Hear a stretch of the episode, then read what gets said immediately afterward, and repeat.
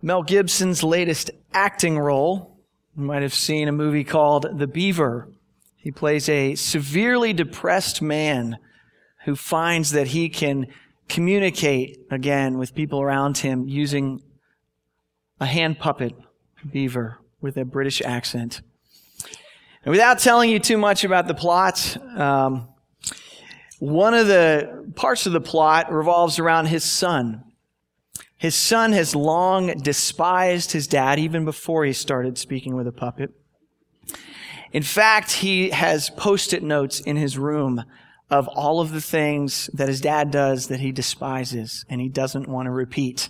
Things like bites lip, massages eyebrows, excessive use of all right, loses track of time, just little things that he doesn't want to repeat, that he despises in his dad. In fact, he tells a friend that he's going to take a road trip and at each stop he's going to cathartically throw off one of his dad's traits because he just does not want to be like him at all.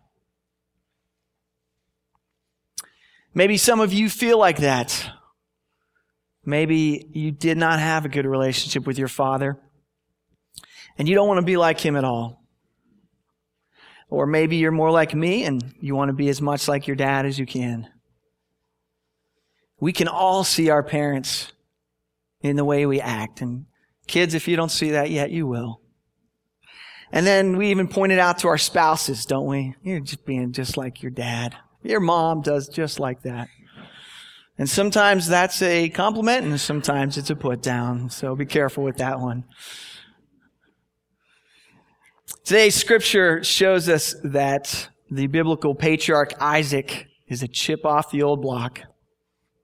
He has turned out a whole lot like his daddy, Father Abraham.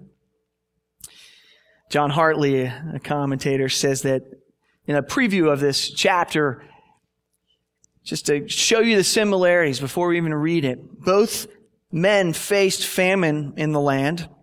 During the famine, both go to live in a foreign setting and identify their wives as sisters for self-protection. Both dig wells and face opposition from the Philistines. Both make a treaty with an Abimelech, king of Gerar, and both name a well Beersheba. So it's going to sound really familiar today if you've been here for the last few weeks and hearing about Abraham's life. And even we have more that Isaac builds altars and calls on the name of the Lord. And both face challenges to the promises that God gave them of offspring and land. So Genesis chapter 26 is Isaac's chapter. We've seen a little bit of him as a child, almost being killed by his father as, as God commanded.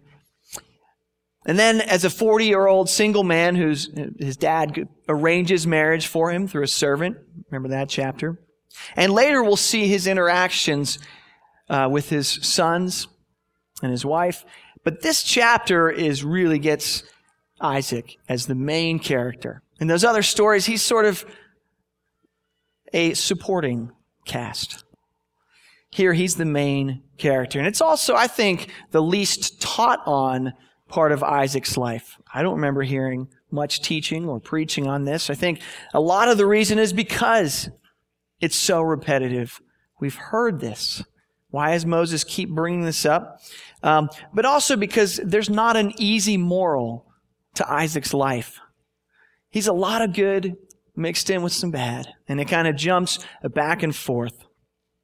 But this is the, and this is also the chapter that's kind of squeezed in between, if you remember last week, the end of chapter 25, I, uh, Esau, his older son, sells his birthright for a, a bowl of stew from the younger son, Jacob. And then the next chapter, Jacob is going to steal Isaac's blessing. And so those are usually taught together. And so we just skip right over chapter 26 but not us, not Potomac Hills. We, we got it. This is a good chapter. Um, this chapter is like a play with five acts or five scenes. So we're going to break them up. We're just going to, I'm not going to read the whole chapter. We're going to take it a scene at a time. So let's start with the first five verses. Now there was a famine in the land, besides the former famine that was in the days of Abraham. I think Moses just wants to let us know this is, you've heard this before, but it's a different time. This really happened to Isaac. And Isaac went to Gerar, to Abimelech, king of the Philistines. And the Lord appeared to him and said, Do not go down to Egypt. Dwell in the land of which I shall tell you. Sojourn in this land, and I will be with you and will bless you. For to you and to your offspring I will give all these lands and I will establish the oath that I swore to Abraham your father.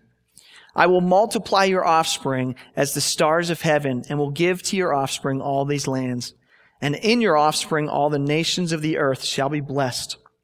Because Abraham obeyed my voice and kept my charge, my commandments, my statutes, and my laws.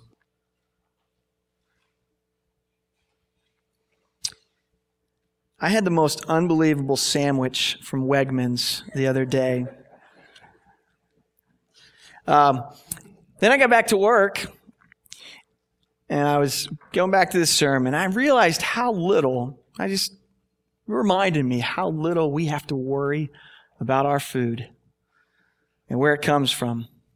And in contrast to how often there are famines in the scripture. And there's three in the book of Genesis alone. There's one in Ruth, one in Samuel, one in Kings. Jeremiah and Ezekiel are constantly talking about famine and pestilence. And when famine hits, usually the place to find food is in the Middle East is go down to Egypt. That was just a good place, different agriculture, uh, the Nile River. Go down there. And, and we think that Isaac was heading there. God says, no, Isaac, stay where you are. And as part of that, he says, This is the land where I want you. And the rest of this, these verses here, three through five, is now God giving Isaac all of the promises, the oaths that he swore to Abraham, passing it on. He says, You will have my presence. You will have my blessing. You will have this land. You will have descendants. Nations will be blessed because of you. And God tells Isaac that the reason he's inheriting this is because Abraham was obedient. Now, the, the covenant was given by God and was a grace given, undeserved blessing.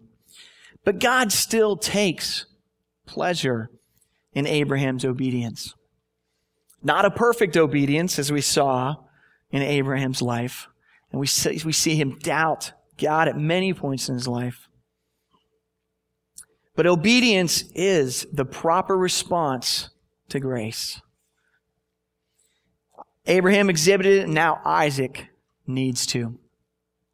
So Isaac listens and obeys. Let's pick it up in verse 6.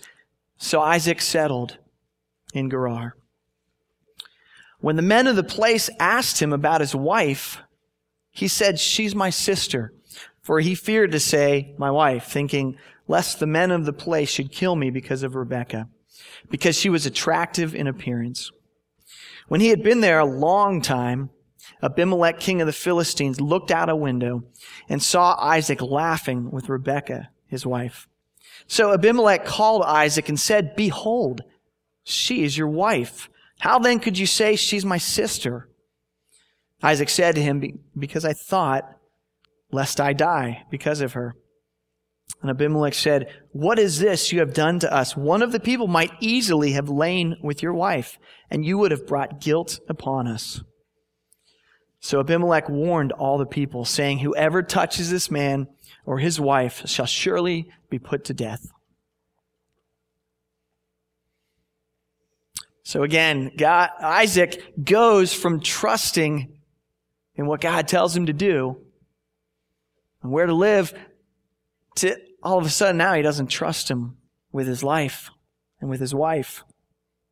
He uses his dad's old line. She's my sister. About his wife, hoping to save himself. I mean, these towns must have had horrible reputations for a man to be so scared to admit that the beautiful woman next to him was his wife. So let's not judge these guys too bad. There might have been good reason for it, but they've just placed such great faith in God and heard such great promises that now the dismistrust is jarring.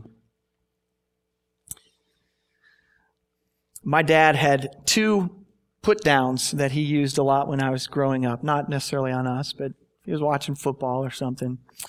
Um, and this will give you a taste of his uh, humor. They were theological insults. Uh, one was, you unbaptized Arminian. and the other one, you uncircumcised Philistine.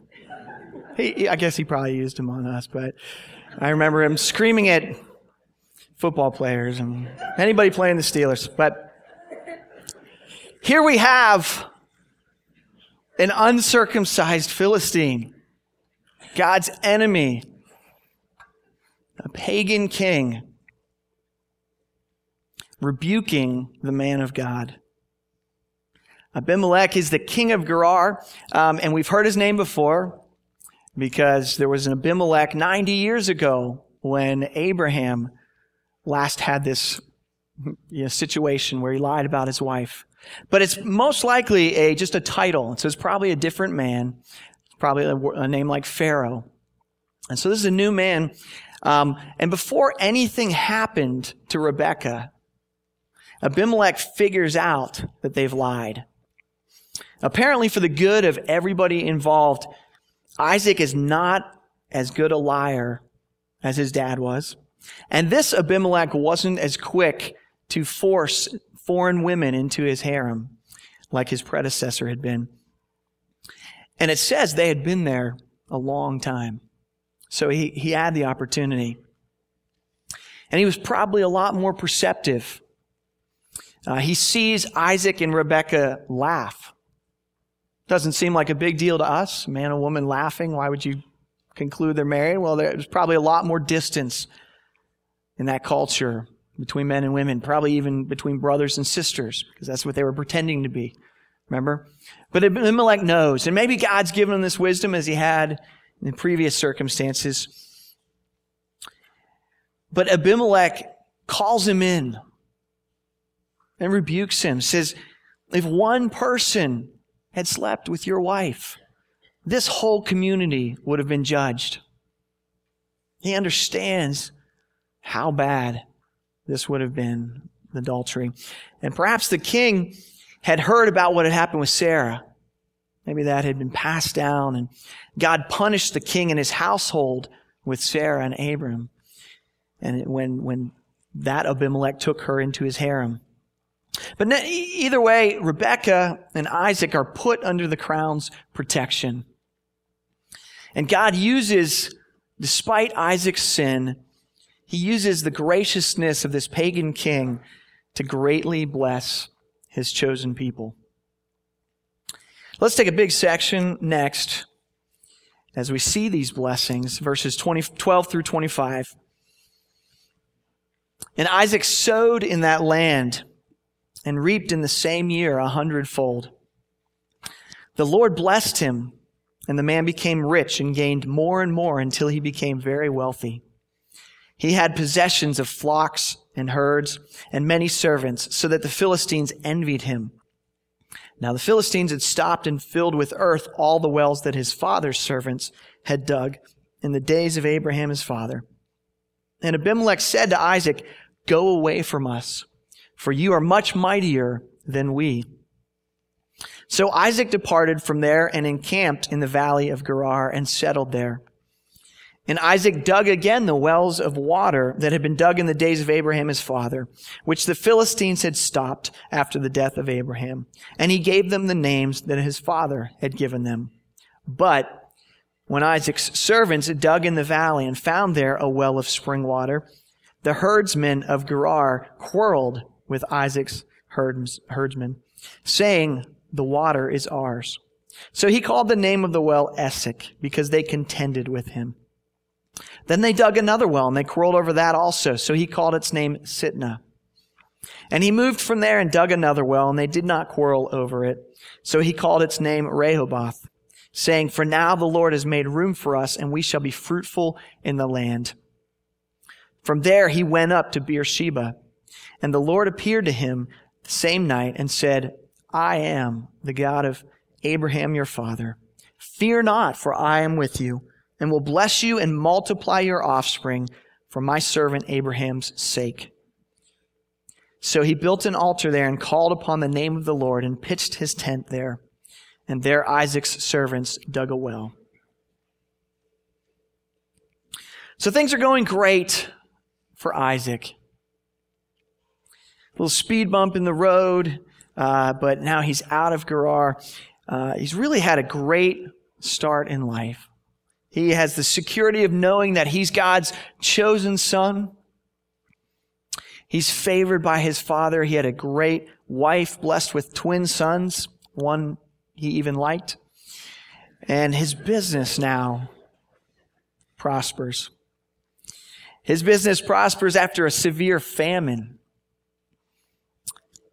He sowed and reaped a hundred times what he sowed. That's a prosperous business. And I'm, I'm sure all the farmers in that area are having bad years. And, and here comes Isaac with this huge crop. Now, you can't always say that someone's wealth was given to them by the Lord. Oftentimes, they get it illegally or other reasons. Um, we, we know that the Lord allows all things. But here the scriptures say in inspired terms that the Lord blessed him to the point of great wealth. But what does it bring him? His neighbors' envy and fear. And so first they, they kick him out of Gerar. You're, you're too powerful. Get away. And then they go after his business. They go after his wells. And they claim that the water is theirs digs three wells here. Uh, the first two are disputed over. And so he names them, the Hebrews' names mean hatred and contention. And the final one is left alone. So he's finally got a well and he names it peace or enlargement. Isaac here shows great restraint from really prolonged you know, fighting over these wells. He just keeps moving on until he finds a well that no one harasses him about.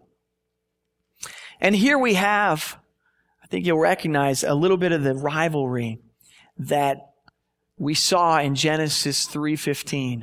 We got to keep this concept in our mind as we read throughout the Old Testament that the seed of the woman and the seed of the serpent are going to be at war. And the Philistines are almost always the seed of the serpent. They're constantly battling the Israelites. And so here there's this tension. And in addition, digging wells was a claim to the possession of the land.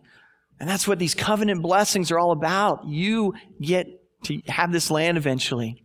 And the Philistines resented that. They're threatened by it. And so they strike back, and that is a threat to God's covenant promises of Isaac's descendants owning the land. Another commentator summed it up like this Far from possessing the land, Isaac found himself evicted from part of it by the present occupants, far from the nations of the earth coming to bless themselves in his offspring, as God had promised in Genesis 26 4, the nations at present seemed far more inclined to curse him as a nuisance. But that's not the end of the chapter, thankfully. Comes here comes Abimelech back to see Isaac, seeks an audience with him. 26 through 33. When Abimelech went to him from Gerar with Ahuzzath, his advisor, and Phicol, the commander of his army, Isaac said to them, Why have you come to me, seeing that you hate me and have sent me away from you? They said, We see plainly that the Lord has been with you. So we said, let there be a sworn pact between us, between you and us, and let us make a covenant with you that you will do us no harm. Just as we have not touched you and have done to you nothing but good and have sent you away in peace. You are now the blessed of the Lord. So he made them a feast and they ate and drank. In the morning they rose early and exchanged oaths. And Isaac sent them on their way and they departed from him in peace. That same day Isaac's servants came and told him about the well that they had dug and said to him, We have found water. He called it Shibah. Therefore the name of the city is Beersheba to this day. So Abimelech comes and he wants peace. But Isaac, from the start, is skeptical. Right? He said, You hate me. You threw me out. But Abimelech seems to think that he treated Isaac well. No, I've done nothing but good to you. And I sent you away in peace. And uh, the truth, as it usually is, is probably in between there between these two perspectives. And Abimelech has really changed his mind about Isaac. I think before he saw Isaac's blessing as a threat. He saw it with fear. And he may still have fear, but now he's looking at it and he's realizing this is God's favor. And I need to make a treaty with this man. I don't need to just kick him out. And so he says, let's make peace. And I think here Isaac shows graciousness again, gets over his resentment. In fact, he makes a feast, what a good host would do then. And they sleep on it and um, they exchange oaths in the morning and everybody's happy. And then Isaac gets more good news of another successful well. But all is not perfect in Isaac's life. Last two verses. When Esau was 40 years old, he took Judith, the daughter of Beeri, the Hittite, to be his wife, and Basemath, the daughter of Elon, the Hittite, and they made life bitter for Isaac and Rebekah. So here we, we have a note about Esau marrying Hittite women, pagans, unbelievers, not who the Hebrew people we're supposed to be marrying. And Isaac and Rebekah are not pleased with his choice. Now, here I, I read a lot. People, commentators said this shows his, Isaac's passivity. Because what did his dad do when he needed a wife? He went and arranged it, sent the servant, took care of things, said, We don't live near our, our family, near our relatives, our clan, so we're going to go find you a wife among our family. Isaac doesn't do that for his son. And so his son finds these two pagan women. And I think deeper here, Isaac doesn't seem to know that Jacob will be the heir of the covenant instead of Esau. Now, God had revealed to Rebekah that the older would serve the younger. But Isaac still acts as though Esau will be his covenant heir. And so I think he sees here, he's upset that the older brother who would naturally inherit everything from him and would get the covenant promises, I'm sure he's distressed knowing that God is not going to be pleased with his arrangement, with his marriage. Okay, this is a long chapter, and there are a lot of different ways that a preacher could go with this. I mean, I read a bunch of commentaries, a few sermons, and, and they've got applications going all over the place. So I listed, I think, in your uh, outline, and I'm going to talk to you, talk through. I, I came up with 10, top 10 applications that you could take from Genesis 26. I don't expect you to have these all done by Tuesday. But here's some things, here's some topics that we've hit on with this passage of Scripture, things that we could maybe dig deeper and challenge ourselves with. Some past, some preachers would go here. They would say, when there's a spiritual famine in your life, You need to avoid the Egypts in your life that promise relief, but will really result in problems. Right? We could turn this sermon into uh, the nature of addictions and unhealthy ways to deal with stress. Tell people, go to the places where God wants you and where He'll, he'll deal with you. That's one place we could go. Number two, pretty easy application of the earlier part. Don't lie. Isaac, like his dad, lied and, and almost brought massive problems on his family. And we would continue to teach that God is a God of truth and holiness. So have nothing to do with untruth. That would be a good application. Third, same idea in, in, that same section early on honor your wife. Don't treat her like the patriarchs did their wives. We could turn this into a marriage sermon and talk about how we honor or dishonor our spouses. Um, another application don't make decisions in fear, make decisions in faith. That's a good application. We find, know that you can trust the character of who God is and make decisions based on that, not on your fears. Number five, I, I tried to imagine what Joel Osteen and maybe some of the prosperity preachers, what they would do with this passage. And it wasn't very hard to think. I think it would go something like this. God's favor will mark your life. He wants you to bring in business a hundredfold over your neighbor so that they will have to come to you and acknowledge that it's God blessing you. What happened to Isaac can happen to you if you just have enough faith and send me a thousand dollars. God wants, God wants his people to be wealthy and prosper. Uh, you could go there as we apply this sermon. I mean, Isaac was wealthy. God really prospered him. That's not one we'd do here. But number six, we could use this kind of the middle section of this chapter and say this is a lesson on persevering through failure, right? When you dig a well and somebody blocks it, pick up your shovel and dig another one, right? All of us have projects that we try to do and we fail. Somebody gets in our way. Hey, persevere through that. We could do that. Number seven, be a good neighbor. A lot of this uh, story is about Isaac and how he dealt with, with the people around him, especially his enemies. Uh, but Isaac tried his best to live at peace with those around him, and you should too. When your enemies want to make peace because you're prosperous, accept that. Uh, when they want to quarrel, just walk away.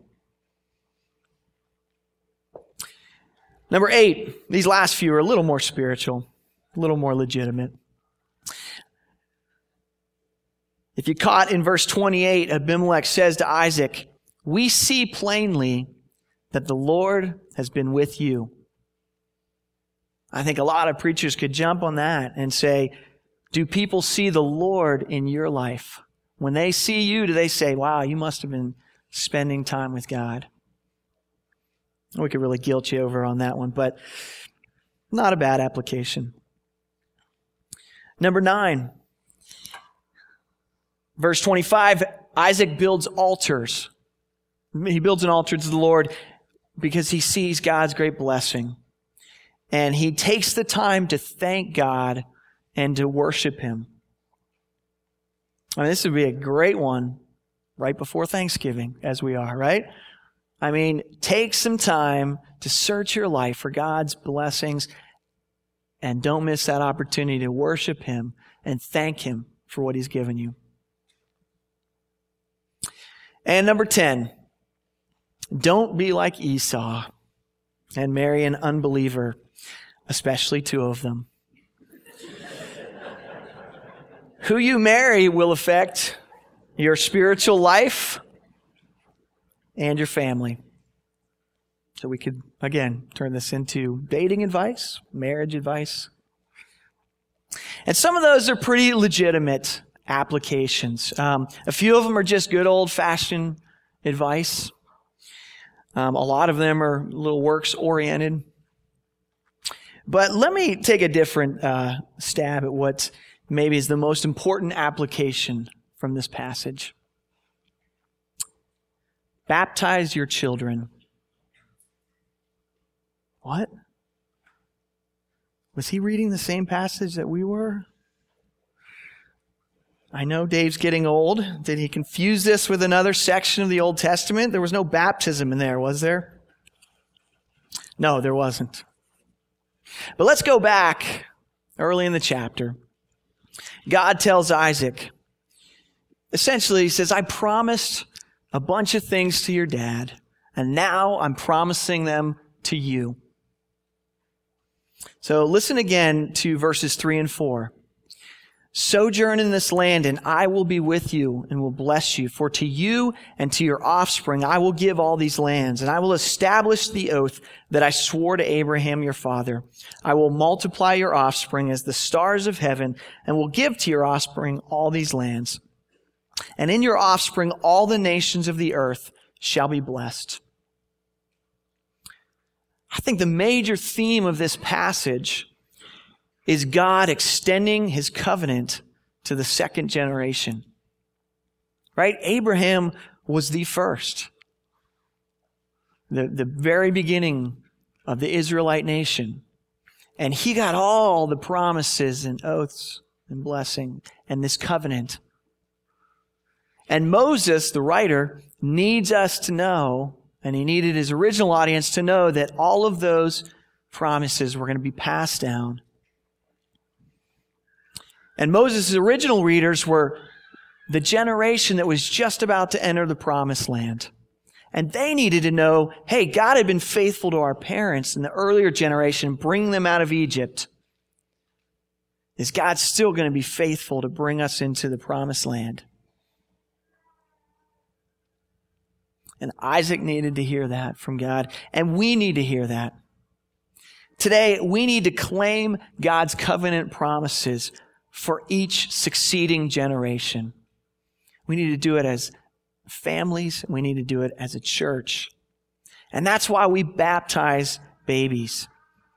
And that's why we baptize fifth and sixth graders when they haven't been. That's why we baptize adults, teens if they haven't been before. Baptism now is the first act of declaring yourself part of the covenant community or your children. And it's not about often the uh, someone counters and says, well, that baby can't make a decision to follow Christ. We understand. It's not about a baby deciding to follow Christ. It's about us saying, God, we acknowledge that you enter into a covenant with your people, and we want our children to be part of the covenant. And God blesses our act of faith in working in our children's lives. Remember Acts 2, 38 and 39 says, Repent and be baptized, every one of you, in the name of Jesus Christ for the forgiveness of sins. These are people who are just converting to Christianity. So it makes sense. And you will receive the gift of the Holy Spirit. This promise is for you and your children and for all who are far off for all whom the Lord our God will call. But we don't just leave their spiritual lives with just baptizing them, right? We also teach our children the scriptures. We pray for and with them. We discipline them when they sin. We bring them to a Bible believing church where they will be taught the word and where they will be part of a covenant uh, community of fellow believers. But ultimately, we trust that God will save our children and bring them to a saving faith that they will own individually. So there's a message to parents, but there's also a message to children of believing parents. And that is that you must embrace the faith for yourself. You're not automatically a Christian because your parents were or because you were baptized. And for those who don't have believing parents, you're not, you're certainly not excluded from faith. It's not baptism that saves. It's not being part of a covenant community that saves. It's faith in the atoning death of the Lord Jesus Christ. The New Testament believer has a different set of promises. We are not under Abraham's covenant in the sense that Jesus brought a new covenant. Romans 5, 8, and 9 is just one of many passages we could talk about.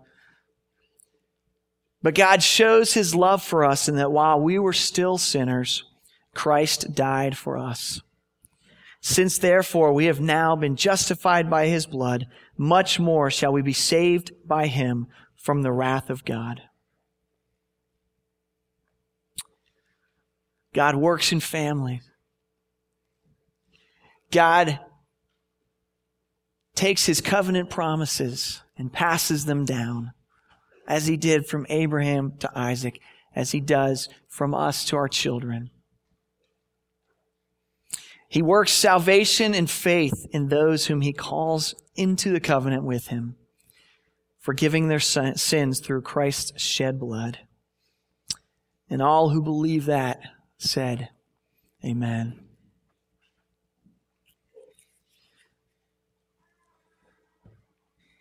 Father God, thank you for this scripture. I thank you so much for our study of the book of Genesis and how we see things that we missed before, little details and descriptions. And as we wrestle to understand why you included what you did in there with Moses writing it, as we try to understand these ancient customs and ancient ways of living.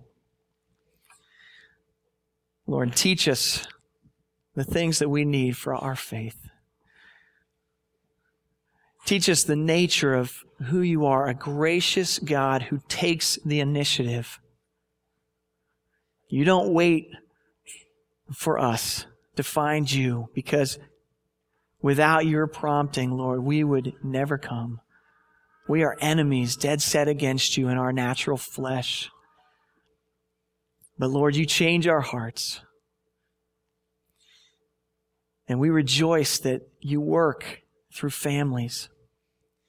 And that when one member of a family becomes a Christian, that is a beautiful opportunity for him or her to start a new legacy with generations coming after that call on the name of Jesus. And Lord, you honor that and you command us to baptize and to include in the covenant community. So, Lord, teach us and renew us as we reflect on these words. God, we there are all kinds of things we could add to do our to-do list from this passage. A lot of good ways to live, to be honest, to be good neighbors, all of those things. But in a deep way, may we understand the gospel here. That, that your covenant calls us into a relationship and our sins are forgiven in Jesus Christ. Help us to take seriously our responsibility is to pass that faith on to the next generation, to our children, our grandchildren, to the children of this church. And those of us who are children, I pray that they would understand that they need to personalize their faith. They need to make it real in their lives and turn to you and follow the lordship of Jesus Christ. God, we ask all these things in Jesus' holy name. Amen.